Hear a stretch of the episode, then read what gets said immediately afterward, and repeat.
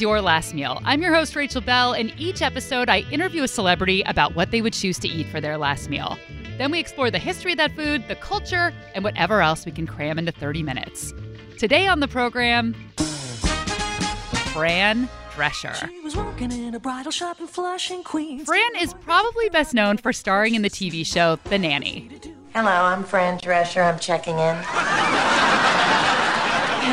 Excuse me, Miss Fran Drescher, but I am your biggest fan. Oh, thank you. You really do talk like that. Who would make this up?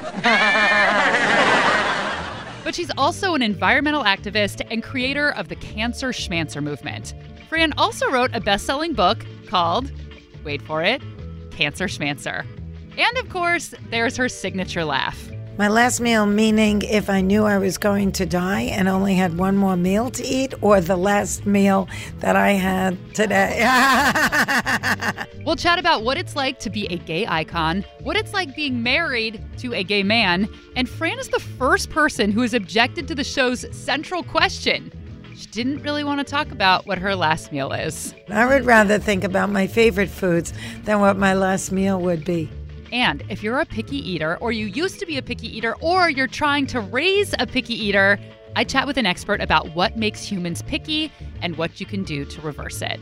Plus, a woman so picky, she actually made producer Aaron feel, in his words, every emotion. I've never eaten a vegetable or a fruit. All of that coming up. But first, Fran Drescher. One of the things you're most well known for is your voice and your accent. And I was wondering if over the years, anybody like an agent or a director had tried to get you to get rid of your accent, or you were told, like, you'll never make it in this business, kid, not with an accent like that.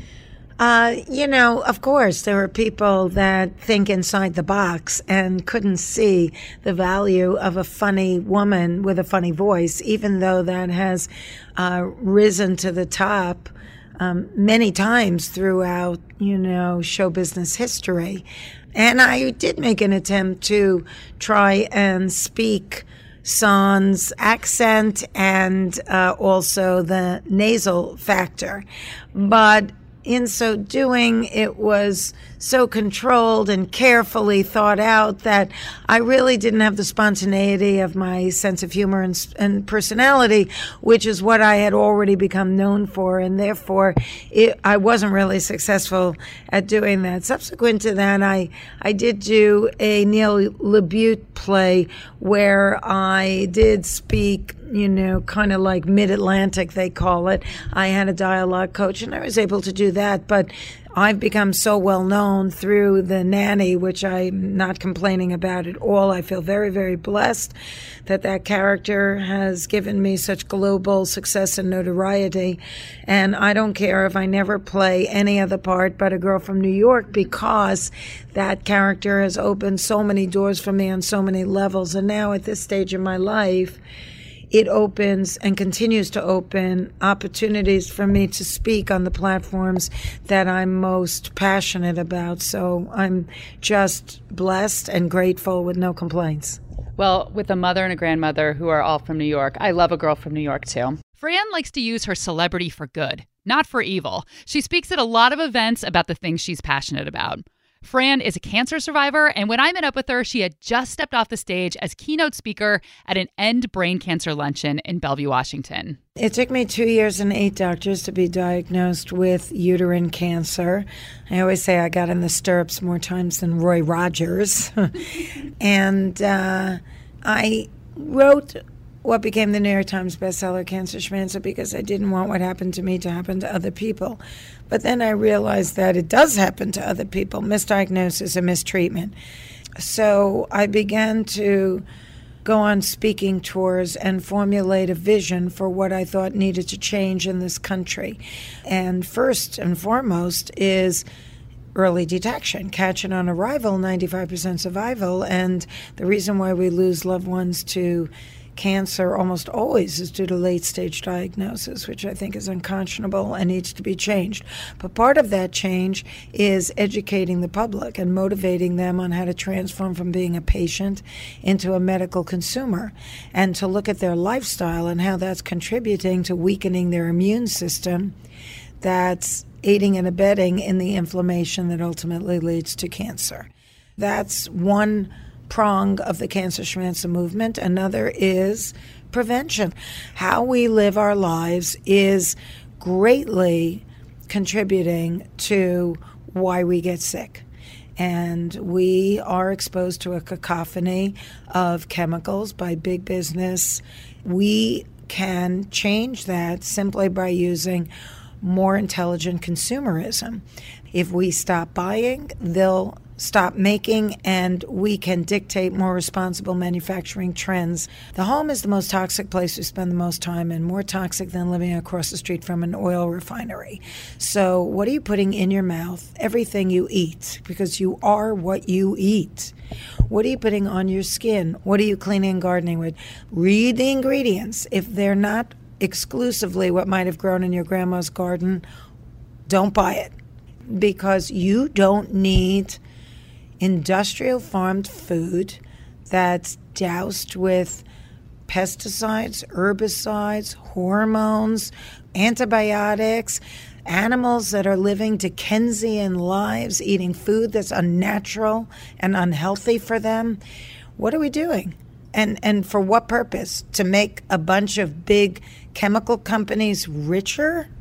I think not. Fran is also an advocate for the LGBTQ community. I'm sort of known for the LGBTQ uh, because as a celebrity, I I kind of many years ago became a gay icon, and then when my ex husband came out as being gay, I was just sort of elevated to Judy Garland status. I've actually been curious about how do all these straight women become gay icons? I mean, it's like you and Bette Midler, and Cher. what have you been told through the years by gay men why they look at you in this way? Oh, I, you know, I mean, they, I think that they generally like women who are unmasked and love wearing clothes in a very upfront and center, unapologetic way. And I think larger than life characters uh, seem to be particularly popular with many members of the gay community. And I feel very honored that I have always been so profoundly embraced. For the record, Fran looks amazing. Really, her skin is gorgeous. She was wearing this beautiful wrap dress. Her hair is shiny. So, after she was talking so passionately about what foods you should put in your body and eating pure foods, I was extra curious about what she would choose for her last meal. My last meal, meaning if I knew I was going to die and only had one more meal to eat, or the last meal that I had today. the former. Uh, the former. So that would mean that I would probably. I mean, because nobody really knows unless you're going to, you know, unfortunately having capital punishment. Uh, I guess it just boils down to what you love the most. Like if it, I always think of it as I as would rather do that. I would rather think about my favorite foods than what my last meal would be. But if it was your birthday, what would you want? There's a good way to look at it. See, you're dancing in my light now. I appreciate that. Um, if it were my birthday and I were going to eat something, I think that it would probably be um, pasta as much as I want. And I love deliciously prepared, flavorful organic vegetables. And I love caprese with organic heirloom yellow tomatoes and beautiful organic, you know, burrata or mozzarella cheese. And, uh, you know, uh, maybe for dessert, hmm, let's see, a zabayon maybe with fresh berries, sometimes maybe a chocolate souffle. And, you know, if I were drinking, I don't always drink, although last night I had some of uh, Washington State's fine you know, red wine from Walla Walla, which was really divine. Then I would do a delicious, you know, uh, glass of wine with it too. But I've learned that I can thoroughly enjoy myself without wine, so I'm a little more spare about it because I'm always clocking my inflammation and trying to keep it down. So everything like nightshade vegetables and things that are um, fermented, like wines and certain cheeses and soy sauce and things like that, I try and keep to a minimum. What kind of pasta do you want to jump into a bowl of? I think I like a twirly pasta, so it would have to be, um, you know, I like al dente, either linguine or spaghetti, probably the best. And then I try and not do a red sauce because that would probably give me swollen hands the next day maybe just a splash of a red sauce with mostly butter and olive oil and salt and pepper and fresh basil. But there's so much I like. Uh, it's kind of easy. I like that kind of warm homemade ricotta cheese that you just plop in and, and mix it up together. Mm, I like a vodka sauce, which is a very light pink sauce. And uh, so, yeah, that would probably be the direction. I, now you're getting me hungry. I know, I'm thinking about it too. Fran's meal involves a lot of tomatoes, something that she actually doesn't really eat in her everyday life. And I happen to be someone who doesn't really like tomatoes. It's something I'm actually embarrassed about because I love food so much. I don't like people knowing that I have this everyday run of the mill food that I don't really like. So we're going to focus the rest of the episode on being a picky eater. And when we come back, I chat with the pickiest person I have ever spoken to. This woman is a food lover's nightmare. We'll be right back.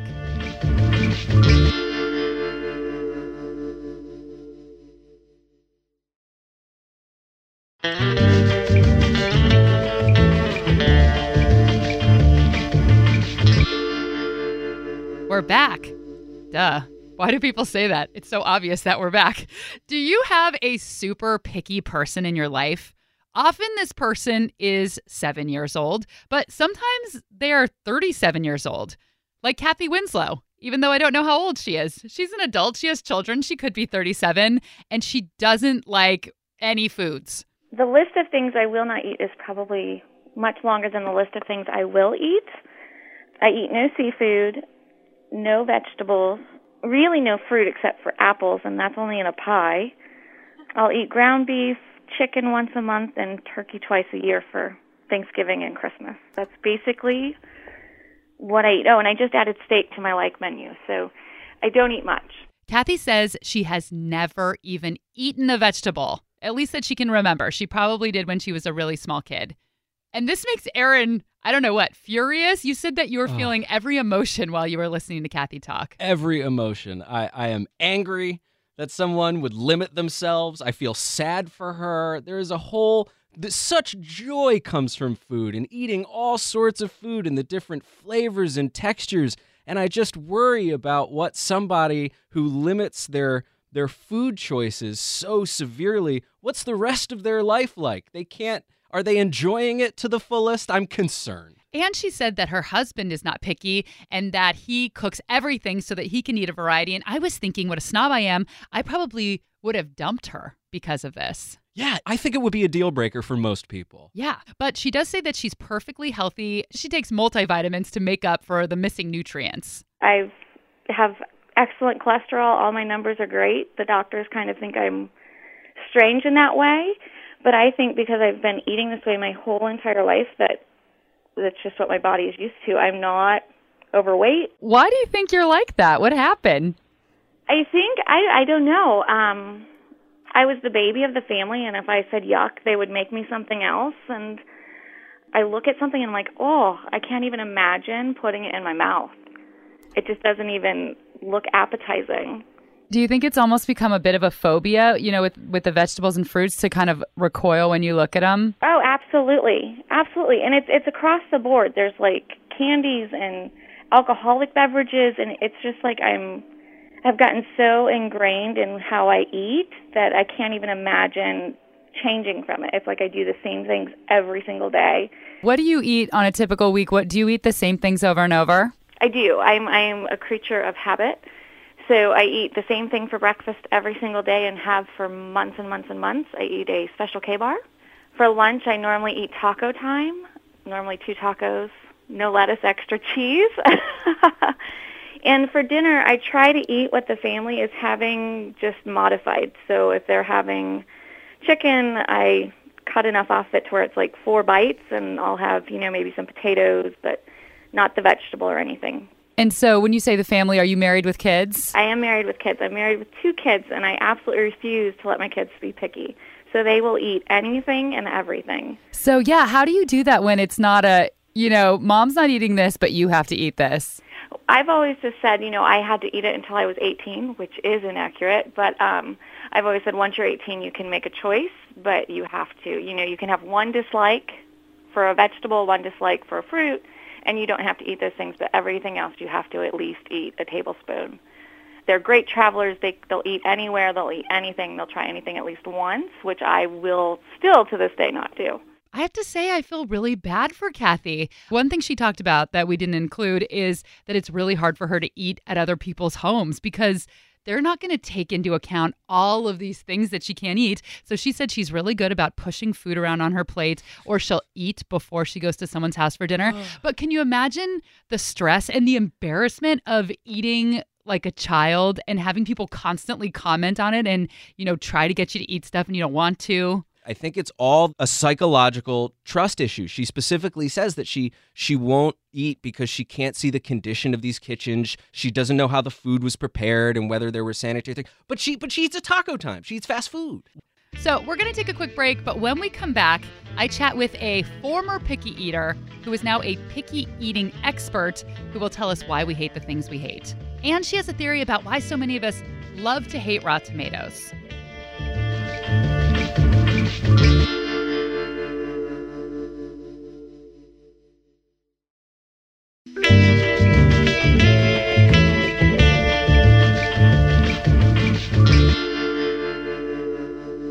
Stephanie Lucianovic used to be picky. And now she's a chef and a food writer. She wrote a book called Suffering Succotash A Picky Eater's Quest to Understand Why We Hate the Foods We Hate. So I was really picky for about 27 years. Picky about not eating fish, uh, hardly any vegetables, and really not any grains other than white rice, if you can even consider that a grain. And then I met my husband when we were both living in Cambridge, England, and he eats everything.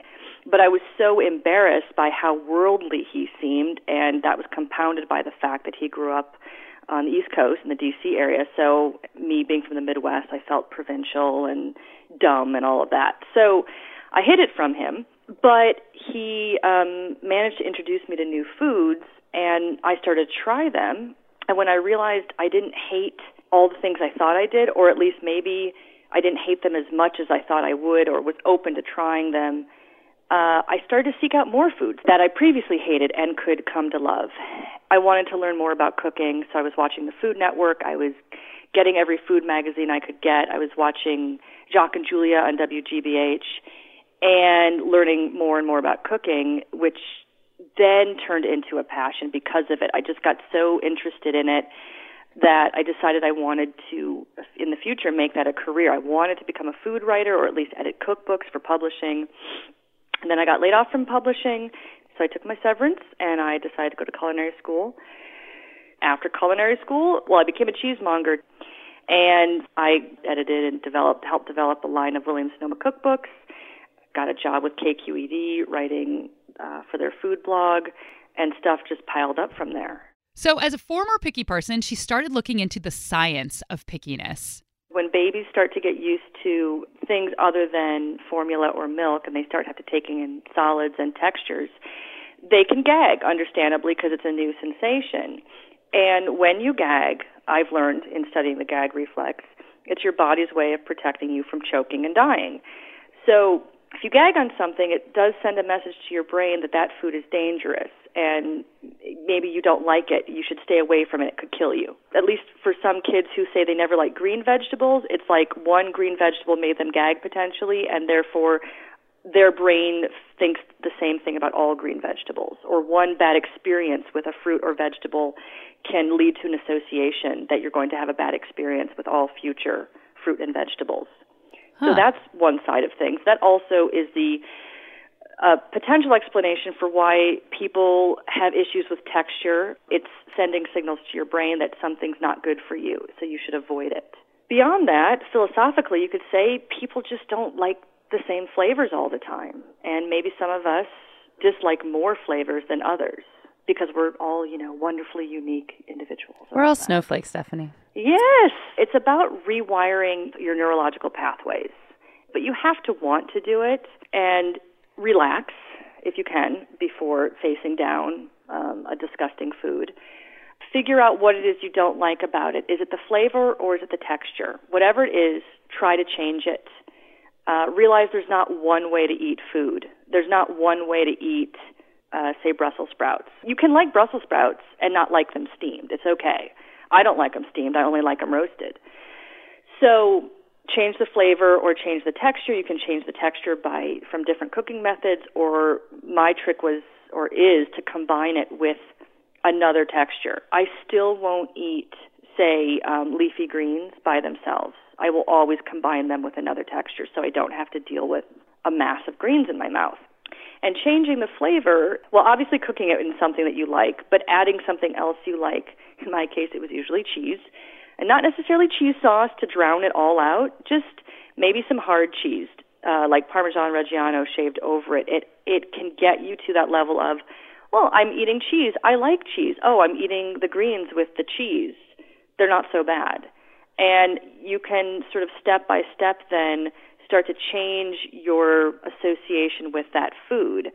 Another thing that the neurologist in the New York Times article talked about was having food in happy settings when you're with friends and family and you're having a good time because that additionally gives you the takeaway of I was happy when I was eating this food instead of when you're a kid and you're sitting at the table and your parents really want you to eat this food and you're all stressed out and they're stressed out and everything's negative, you're just always going to have a negative association with that food until that association can be changed. During our conversation, Stephanie ended up asking me if I am picky, so I told her about my issues with tomatoes. Until I was 28 years old, I hated tomatoes in all forms. I didn't like the texture. I didn't like the seeds. They just had this kind of membraniness to them. I didn't like the flavor. Uh, usually, when you get tomatoes, you know, on a sandwich, they're out of season and they're more whitey pink than red. They're just not good. Uh, but when I was 28, I was given a warm yellow grape tomato off the vine in someone's backyard. And my mind was just totally blown. It was like candy. It was so sweet. Uh, I could just gobble them up. So now I like those tomatoes. I can eat tomatoes from the farmer's market. I can eat heirloom tomatoes, but I can't eat just a regular red Roma or beefsteak tomato. And I was really excited because Stephanie actually has a theory about this. That's interesting. Tomatoes, I found, um, were one of the most hated foods, and it had to do with texture and like I don't love their skin, so I'm not a big fan of cherry tomatoes, but I like them sliced. And I always puree my sauce. Yes, me too. As well, and plenty of people feel the same way. A friend of mine is very specific. Like chopped salsa is okay. Big slices in my hamburger, I'm going to pull out and throw away. You know, sometimes I wonder if it goes back to the idea that tomatoes being a member of the nightshade family and nightshade in some forms is deadly for us and they used to think tomatoes were deadly too because they were red or whatever. But that's another other things that I found fascinating in my research was that there are instinctual explanations for why we dislike things, like kids not liking foods to touch, which may translate into adults continuing not to like things to touch. They think might go back to this instinctual reaction to if your foods are touching or combined, it means they've been contaminated and therefore are poisonous and are therefore, you know, don't eat them. But that's not something you can control. That's something, you know, buried way down deep where, you know, your instincts are buried. So finding out information like that was like, yes, that explains it. So you can't make fun of people for that because you know what? You're not going to find picky eaters eating something that could actually really kill them with a neurotoxin. We're still, our evolution is, is probably trying to catch up with all the foods that we're now eating. So maybe there's hope for Kathy after all. and maybe hope for Aaron not having high blood pressure listening to Kathy. Oof. but Kathy will only change if she wants to change, which it doesn't really sound like she does. I tried once. I went and was hypnotized. It didn't. It didn't work. And this was Fran Drescher's last meal of pasta, caprese salad, burrata, and zabaione. You can check out Fran's work at cancerschmancer.org, which is also where you can make a donation. Thanks to Stephanie Lucianovic, author of Suffering Succotash, A Picky Eater's Quest to Understand Why We Hate the Foods We Hate. And thanks to Kathy Winslow for being brave and admitting all of these things that she does not like to eat and uh, letting Aaron get so, so upset. If you like the podcast, tell a friend, or even better, tell a friend in the digital era by subscribing, leaving a review. These reviews actually help get the podcast out there and get us into the ears of new listeners. This episode was produced by Aaron Mason and me, music by Prom Queen. I'm Rachel Bell, and this is Your Last Meal.